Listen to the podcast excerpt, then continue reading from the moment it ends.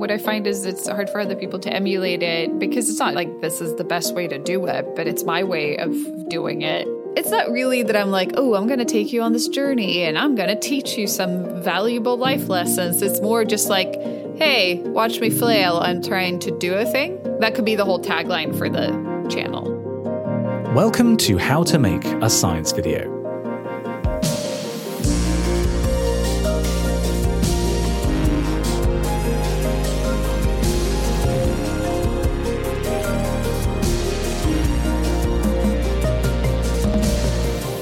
Why make videos about science? You're listening to Sophie Ward and Simon Clark, and together we have over 10 years of YouTube experience and, this one's me, a master's in science communication. We both make science videos and we're both curious about how to best share science with the world. This week we're wondering why even make science videos, and we're talking to. My name is Simone Giertz, and yeah, my channel is also Simone Giertz. How would you describe the kind of videos you make, Simone? It's such an eclectic collection. I kind of think it of as a journal of my personal build interests, but it's all around building things and problem solving. Sometimes I'll solve problem in the most ridiculous way I can think of. So I used to build a lot of like shitty robots, and that was mostly like robotic comedy. And now what I'm doing is actually trying to solve problems in a more genuine way. But it's kind of engineering, entertainment, art, eclectic crude. it's a very magical mix. Do you think of yourself as a science communicator? Is that a, term you would apply to yourself? Not really, but I'm glad that other people are because it means that I get to hang out with all the science communicators, which is kind of my favorite crowd on YouTube. you know, otherwise I'd, I'd probably hang out with like the woodworkers, and they're great. But I feel like now I'm kind of getting to hang out with all the physicists and mathematicians, and that's kind of my crowd. I've always been engineering adjacent, but my videos are thoroughly uneducational by design. I don't know if I'd agree with that because as a physicist rather than an engineer, like I'm all theory, no practical. I watch your stuff. And I suppose I should clarify this by saying I do a lot of hobbying, so like a lot of miniature painting and I do make things with my hands, mm-hmm. but not I wouldn't call it engineering. And yet when I watch your videos, I do feel like I learn about you know manufacturing techniques and if nothing else that engineering workflow mm-hmm. you know if, identifying a problem and fixing it yeah but i mean it's more just watching somebody do it rather than being like this is how you do it like they're not tutorials Mm. I don't know. Yeah. Yeah, I feel like I learn like life skills like oh here's how to like get over something going wrong. like I learn like resilience, which is, you know, oh. is that kind of in the psychology form of STEM? I don't know. Anyway, so yeah, you are teaching people. This is just going to be us bigging you yeah, up. back yourself. Yeah, yeah. Which nothing better than just yeah us being like, we love you. Yeah, great. No, but it is. It's like because people are like talking about that it's science communication. But I mean, I, I'm not an engineer by trade, or like I didn't study engineering. So I've always been like really scared to feel like I'm mm-hmm. teaching people things that stepped away from that. And it's like you can watch me try to solve this problem, but I'm not going to teach you how to solve this problem. Yeah. For me, it's like a differentiation. And if people are in inspired to try to do things, And I guess that is in a, some sort of science communication spirit. So what is your background then? I mean, it's I, I, I don't know. I'm I'm just living large off of a high school diploma. the thing is, I loved school.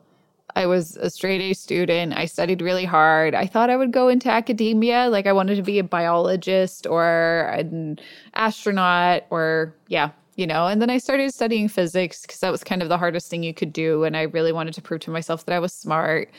But then after a year i was like you know what? This doesn't feel right. I feel like i chose it for the wrong reasons and i quit.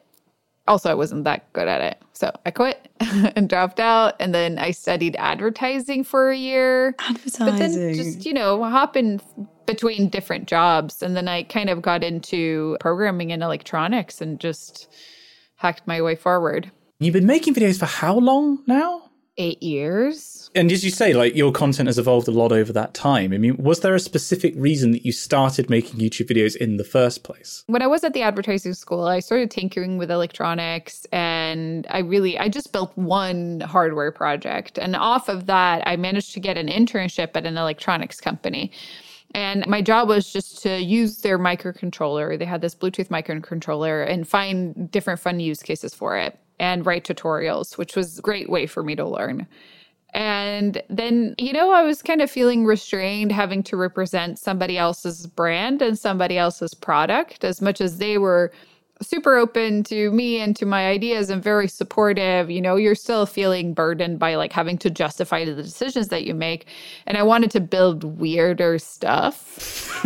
so the reason I started posting things on YouTube was actually because I wanted to do a kids show about electronics. And I built this toothbrush helmet for myself and I wanted to shoot a pilot episode around it for this kids show, which is granted like I was using Photo Booth and iMovie. Like I had no qualifications to do this other than thinking that I could. Everyone's got to start somewhere. Listen, everyone has to start somewhere. yeah, exactly. Yeah. and then I never heard back from the Swedish broadcast network. And I was like, well, I have this toothbrush helmet. I might as well post about it. Actually, a year later, they came back to me and they're like, oh my God, we would love to talk. But then I was like, so often running on YouTube. And I was like, sorry, too late. this toothbrush helmet has sailed. Like, it's gone. Yeah, totally. yeah. And in making your first videos, I mean, everybody has like references. I mean, did you have specific creators that you looked up to and you sort of learn from and maybe try to emulate? Jenna Marbles definitely. I love that. What a great show. Yeah, I love Jenna Marbles and I watched her, a lot of her stuff.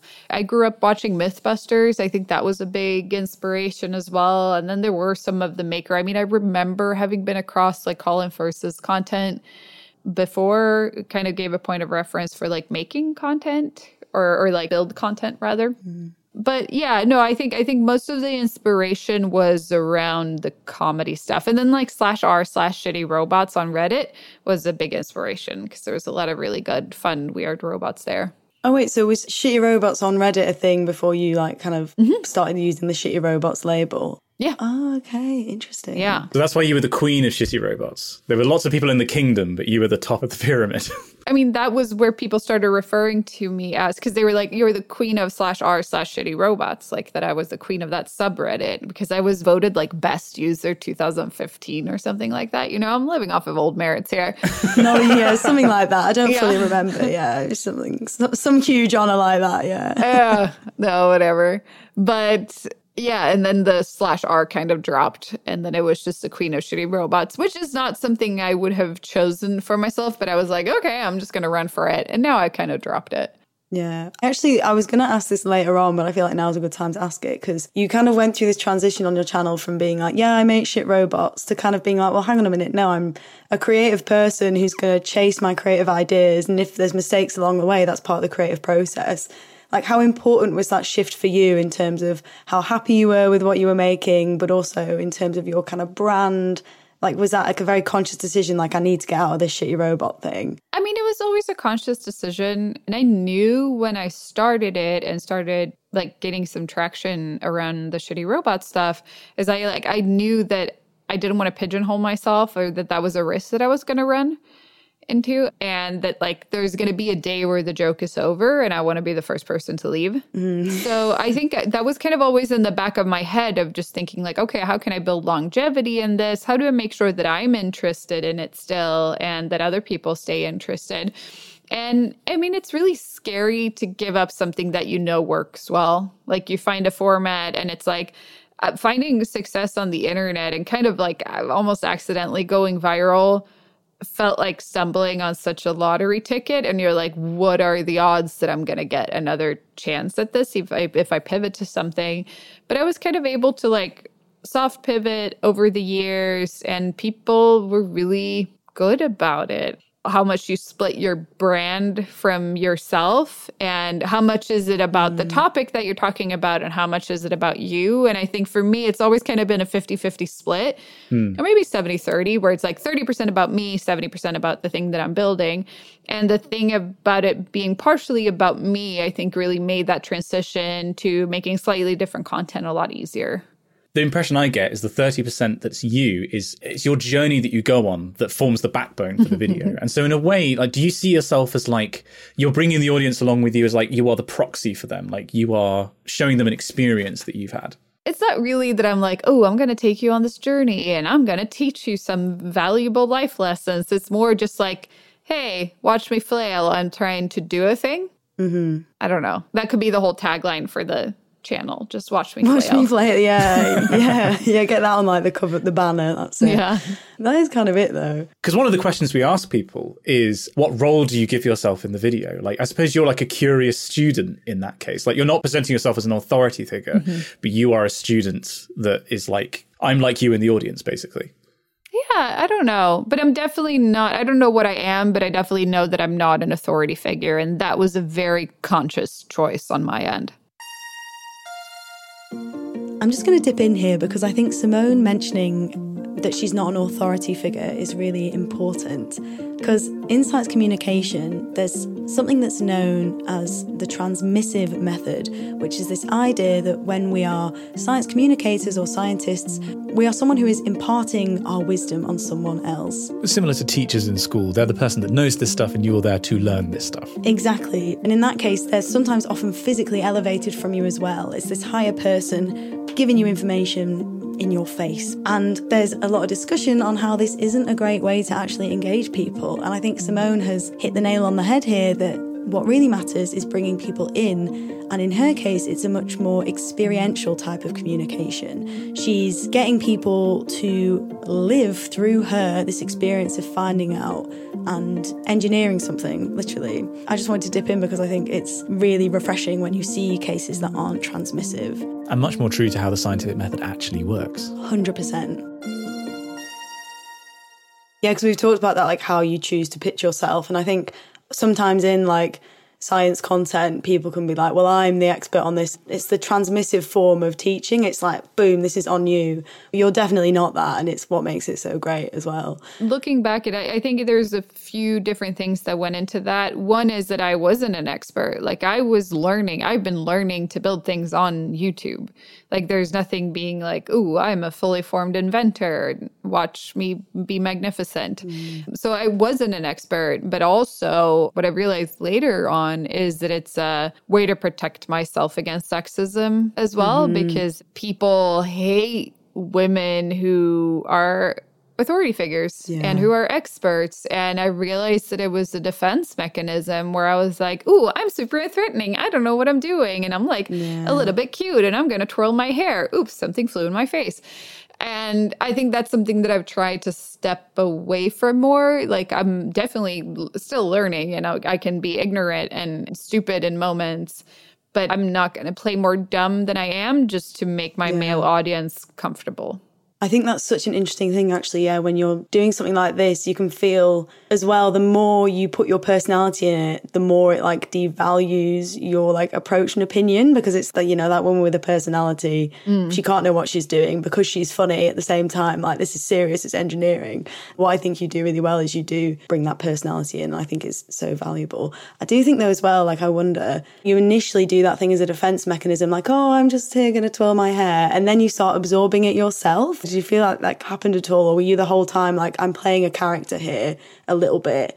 Or did you start sort of letting that, I know, imposteriness seep in? You know, I don't know if I was ever if I was ever playing a character, but it was definitely like things were going wrong and I embraced it and played off of it. And I don't think that the imposter syndrome it didn't grow more across the time. I don't feel like I've never really had that imposter syndrome because I've always been very transparent with where I'm at, you know, and not try to hide any lack of skill rather than like embracing it and trying to figure it out together with my audience. So, yeah, it was less like feeling like I had to cover up incompetence, but rather than like, hey, I actually know how to do this. I'm comfortable with saying that, even though I know that that opens up for a lot of people in the comments being like, oh my God, I can't believe you didn't do it like this. And you're like, trust me, I thought about it. And there's five reasons I didn't do it like that. Yeah. yeah, exactly. This is something that we did actually talk about before we started recording. But in terms of feedback from comments, I mean, how much do you read the comments and how much does that change either the subjects that you cover or the way in which you make your videos? Oh, I read the comments for like the first hour after posting a video just to make sure that there's nothing unexpected controversial about it or some angle that I didn't think about or something that I should address. And then after, yeah, I don't really read the comments that much, but granted like I have I get the nicest comments. People are so sweet. It's one of the kindest corners I've ever found on the internet. So it's not that I'm like staying away from it because people are vicious. It's just, yeah, you go off and you do other things. You know, I'll, I'll listen to feedback and try to incorporate that, but it's more like, oh, the audio levels weren't great or something like that. But then otherwise, it's like I'm kind of building things for an audience of one, and that audience is me. And I need to make sure that I'm happy and then just trust that if I like it, then other people probably do too. Yeah, a good mindset. Back to kind of a more kind of structural question. Could you like walk us through how you approach making a new video from kind of like, you know, how do you generate your ideas through to the process of it being like finished, published? What's kind of the timeline of that? So I have a running list of ideas that I'm kind of like, yeah, that's like kicking around in, in a to do list on my phone. And, you know, usually it's we try to plan um, two or three months ahead so we can go out and sell videos to sponsors because that is the core of how I managed to justify spending so much time on this. And yeah, I pick something that I'm interested in, and the ideas kind of come all across the board. It'll be like, walking my dog or thinking, oh, this is kind of a problem that I want to solve in some way, or just thinking of a fun visual of some sort. And then once we've locked that in on a schedule, I start sketching on how I want to do it, think about how I would actually build it. Sometimes, depending on the complexity, I'll bring in my engineer, Stu, who works at the product business, but I kind of call him my early feasibility consultant, where I'm like, mm, is this really stupid for some reason I haven't been able to predict? And he says, yeah. And then you say, let's do it anyway. Yeah. yeah. He's the good kind of engineer that's just like, you know what? It's going to be hard, but what if we do it like this? Yeah. But yeah, and then I probably spend, I mean, depending on the project, I spend between a week and a month building it and filming and kind of try to edit a little bit throughout. And yeah, then like a week to 10 days on editing full time and then publish it and then fret over what thumbnail I should use. oh yeah, and switch it out repeatedly and then yes. switch the title. Yes. And yeah, that's intense. Actually, the one I just posted, let's see how it's doing. For the listeners at home, Simone has just released a video. yeah, I just posted a video. Oh, yeah. It's five out of 10. It's doing okay. Middle of the pack. Oh, there it is. The out of 10. Yeah. Apparently, there's an option to hide that now. Someone oh, said. really? There is yeah. now. I downloaded a um, well, I added a Chrome extension where it just blocks that bit oh, out. Really? Like I don't see my comments on the dashboard and I don't see out of ten. Yeah, there's an extension that allows you to hide elements. I like the out of ten because I feel like it kind of gives me the most valuable data point. I don't like looking at data, but that is like okay, it's doing all right comparatively. But I don't uh, like the other stuff, and I don't like the little like um generated uh, insights that it gives you where it's like fewer regular viewers are choosing to watch this video. And you're like i almost never check any data other than comments. Like all i want to care about is did the people who watch it like it? Mm. that's it. I think the analytic oh some stuff i would never check is at what point in the video did people drop out Oh, yeah. Yeah. And also, I have heard, which I am absolutely terrified of opening. I'm never going to open it. Is that on Patreon, you can write why you chose to stop pledging for somebody? Oh, yeah, yeah, yeah. yeah. Would never touch that. I have a friend who is like, sometimes I'll like torture myself and go in and read those things. And I'm like, I cannot. No. I mean, well done for being able to not, because I feel like for me, it's like, a burning building. Like I can't look away. I'm like, oh, I guess I'll just check and maybe, yeah, but well done for being able to not. I don't even know where I've never opened it. I don't want to know where it is. It's there's nothing. I don't even know that the building is burning. Okay, yeah. yeah. So to loop back actually to something you mentioned before, I had this impression that there was like quite a large team. I mean that because your videos are so high quality and they seem so well constructed and thought through. I just assumed that there was quite a large team surrounding you. I mean, how many people are actually involved? Because you, what you've just described sounds like it's majority you doing the filming and editing and all the writing and stuff. My assistant Anna films and she does sometimes a like a rough cut so she'll take the footage and synchronize it and like cut out any bad takes but yeah that's pretty much it on the video side and then the rest is just I'll do the writing. I have people that I send it out to for feedback. My mom gives feedback. Your mom does. yeah, my friend Yvette gives feedback. Oh, cute.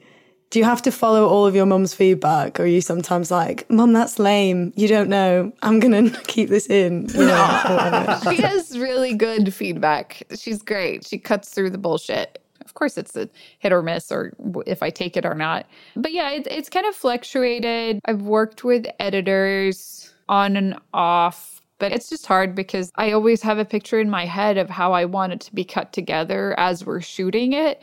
And that can be really hard for somebody who's not there mm. with me or specifically in my head to know those things. So I've ended up kind of taking that back, but I need to hire somebody to help me because it's, I mean, this is one of the reasons why it takes me such a long time to put out content. Is one, I'm running a whole separate business with a product business, mm. but also it's like, I'll sit, yeah, for a week and edit a video, which is mm. just unfeasible in the long run. I think it's hard though, isn't it? Because so much of your videos, like you said, a big focus of them is comedy. And a lot of that comedy doesn't just come from the script, it comes from the editing. And I think that's such a part of your personality and the comedy in it. So it would be really hard to give that away. Yeah. What I find is it's hard for other people to emulate it because it's not like this is the best way to do it, but it's just it's my way of doing it and yeah i think a lot of the personality of the video comes out in the cut so yeah, I mean, it would be great to have somebody do that because I don't love it. But until then, I'm happy to do it. Captain's log.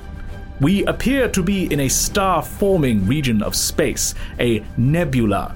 But instead of large, bloated, loud balls of gas, the stars being formed here are very different. They're stars of online educational video making long form content about science, geopolitics, and video games, among other subjects.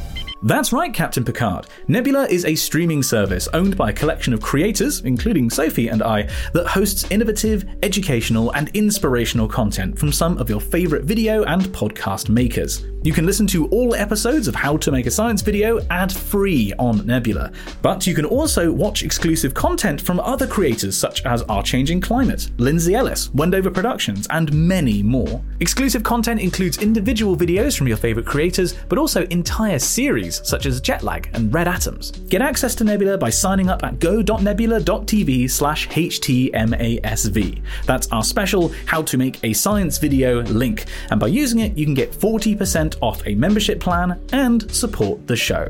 Again, that link is go.nebula.tv slash htmasv. Computer, put Nebula on the main view screen. Engage. So to zoom out again and ask another sort of very big question, when you come up with an idea for a video, let's say you decide that you're going to make whatever video it is, do you define what your intended outcomes are? Like, do you have learning objectives, or is it just I want to make this video? How do you, uh, you know, design a video out of that concept?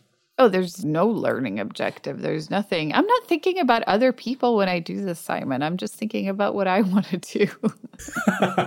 and then I'm like, ah, oh, right. I had to film a video to justify it. Okay, let's let's put up a camera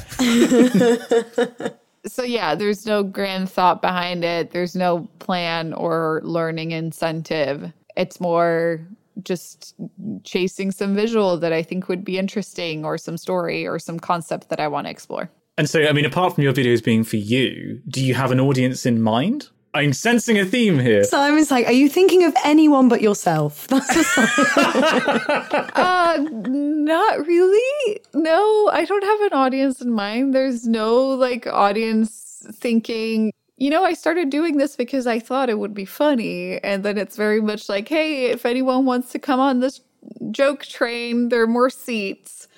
I definitely thought about who the audience is not. I've never made my videos kid friendly. Mm-hmm. And I think that's in part of because I cuss a lot and I have a on and off very crude sense of humor and I didn't want to censor that. But also because, you know, looking back, I realized I think I was upset that I feel like that is a bracket that any woman gets put in as well because it's always like, oh, there's a woman doing cool things. She must be doing it for the children. And I'm like, no, bitch, I'm doing this by myself. Oh Wait, Wait, what is that thing? Oh, that's so funny. Mary This Poppins. woman- yeah, exactly. Like, Nanny's going to entertain you. I mean, obviously, I haven't lived life as a man, so I don't have a point of reference. But I feel like there's always been this narrative of like, oh my God, it's so great that you're doing that to inspire young girls. And I'm like, no young girls watching this. And, and if that happens, that's great. But that's not the reason. Yeah, I don't give a shit about young girls. No, I do. and whenever I get a little video of like a kid who's like dressed like me for Halloween, of course it fucking pokes at my heart. You know, I've always been like, why do you assume that I do that? And whenever the narrative is around a man who's inventing things, it's like, ooh, he was a man on a mission to change his life. You know, I'm like, I'm like, I want the Discovery Channel voiceover too, and not be like, oh, look at her, she's cute for the children. Yeah. You're running on vibes. What, what I'm learning in this interview is Simone Giertz is a channel powered by vibes vibes. and nothing it's all, else. it's all gut feeling. Yeah. And I think honestly, Mm. I think yeah, they're uh, they're strokes for different folks or whatever the saying is. But for me, it's like I think that is what really has given me a lot of longevity in my career because I'm really focusing on my own creative satisfaction and enthusiasm. And I think mm-hmm. that is kind of what's at the core of my YouTube channel is that I'm doing things that I'm actually excited about. Like I'm not acting like I'm excited about them. And I think people can really perceive that. And also, it's like I think being kind of audience agnostic is what makes you discover new things that you wouldn't discover otherwise. Mm. Like anybody can run the data and look at it and try to see what's trending right now.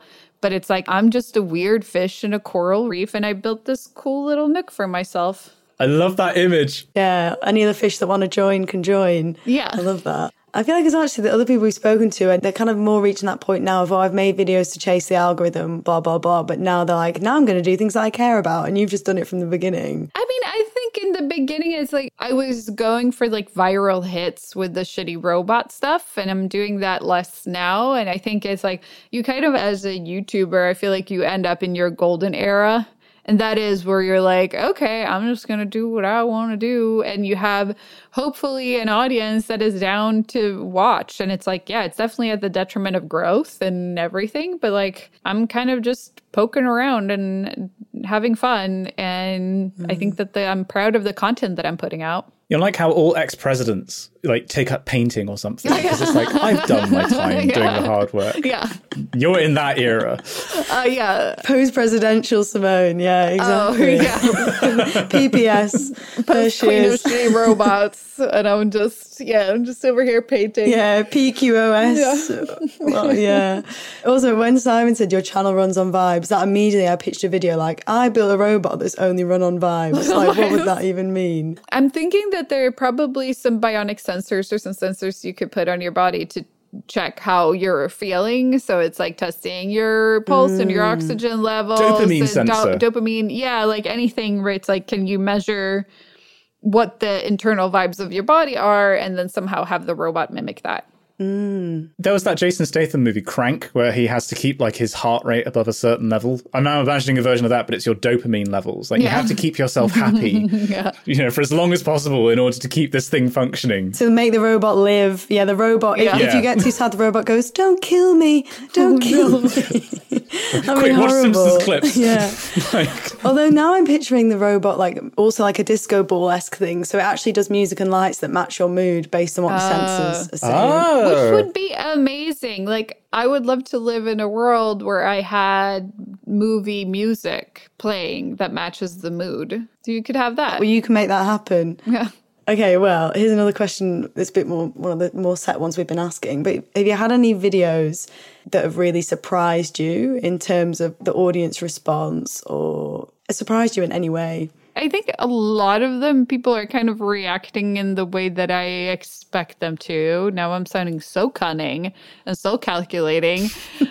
but something that surprised me, I did a video where I locked myself in my bathroom for 48 hours and that one like was my most watched video forever. I think maybe it still is. I think that really surprised me because that was a weird one. Really? And I don't know why people watched it. That's interesting. it has a very specific energy, and that's like an early YouTuber, like Dan Howell, like you know that era of like VlogTube when that was really big. Mm-hmm. It's also just like good thumbnail title where it's like, oh, that's weird. Yeah. Mm. And like challenge content. There was the video you did about was it adding another window to your studio, and the thumbnail was brilliant because it's just you with a hammer looking at a window, and I was like, this has such a threatening aura. like the vibes in this video, again, Yeah. vibe based content. Yeah, because that one did fairly well. So I ended up building, after lots of backs and forth, building a stained glass window for my house. Mm. But I remember, yeah, the title is me outside of a window with a hammer, and the title, or that's the thumbnail, and the title is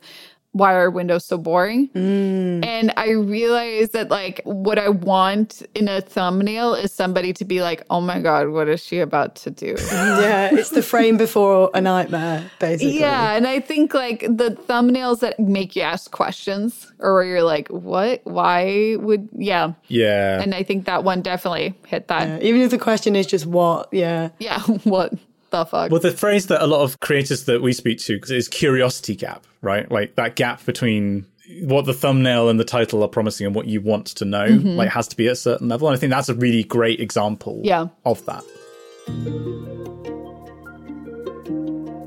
We finish these chats by asking our guest the same five rapid fire questions, starting with If I gave you a million dollars, what video would you make with that budget? I mean, I'm I'm working on a pilot episode for a show that is about everyday objects. So yeah, would probably just use that as partial funding for a first season.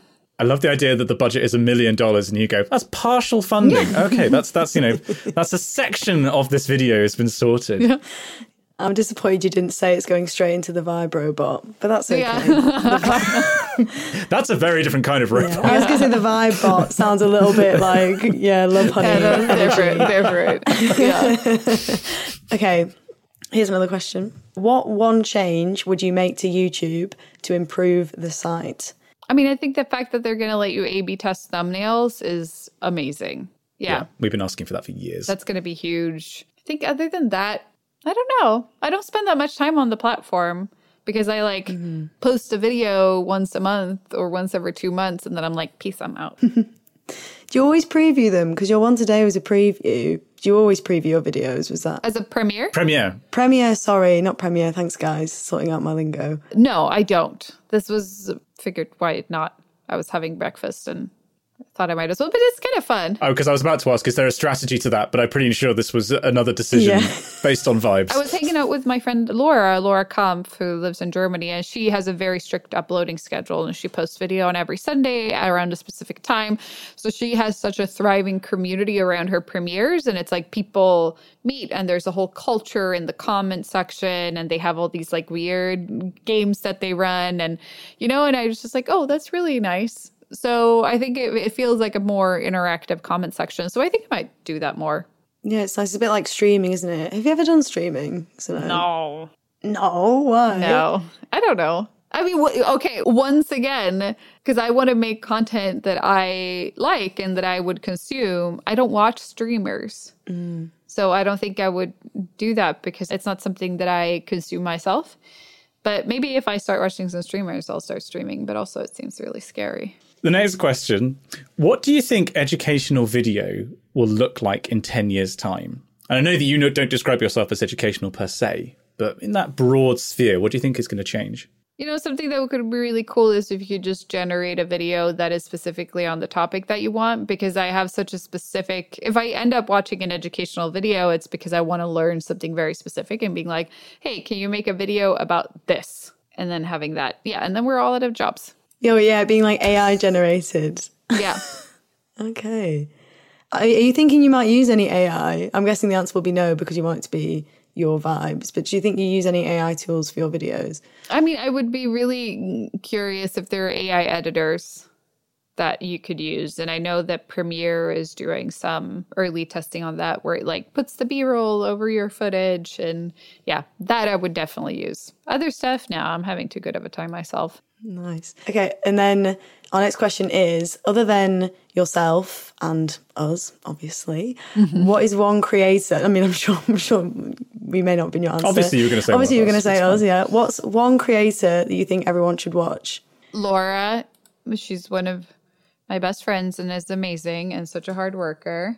I think that Cleo Abram is making really cool things. Yeah. and I'm excited to watch her career unfold. Yeah, maybe I just do that. Nice. Okay. Yeah. Mm-hmm. And then, final question, even more specific, other than videos made by the three of us on this call and by any of those people you've just mentioned, what's one video you think everyone should watch? Oh gosh, I don't know. These are such hard questions, you guys. Yeah, they You're are coming up with a heavy hitter. Putting you on the spot. Sorry, I got no good answer. I can't even remember a video that I watched. Give us a bad answer. What's the last video you remember watching that you enjoyed? A tutorial on audio gain on Premiere. Great. Everyone should watch that because there's a lot of Yeah. gain problems when you watch videos back. People's audio is so bad these days. I'm still confused about what the difference between volume and gain is, but I tried to because that was something I got some feedback on on my last video and that I tried to remedy in this one, making sure that the audio is a bit better. You know, the way that I imagine in like five years' time, we've done loads of seasons of this podcast, and mm. someone's going to make a table of like every creator and the video they chose. And someone's going to be like, why did Simone choose this tutorial on like gain in Premiere? And people are like, oh, what, what was her intention? Like, it's she's Yeah. making a statement. Deep message. No, Because she's trying to be better. There we go. there's the message. Yeah.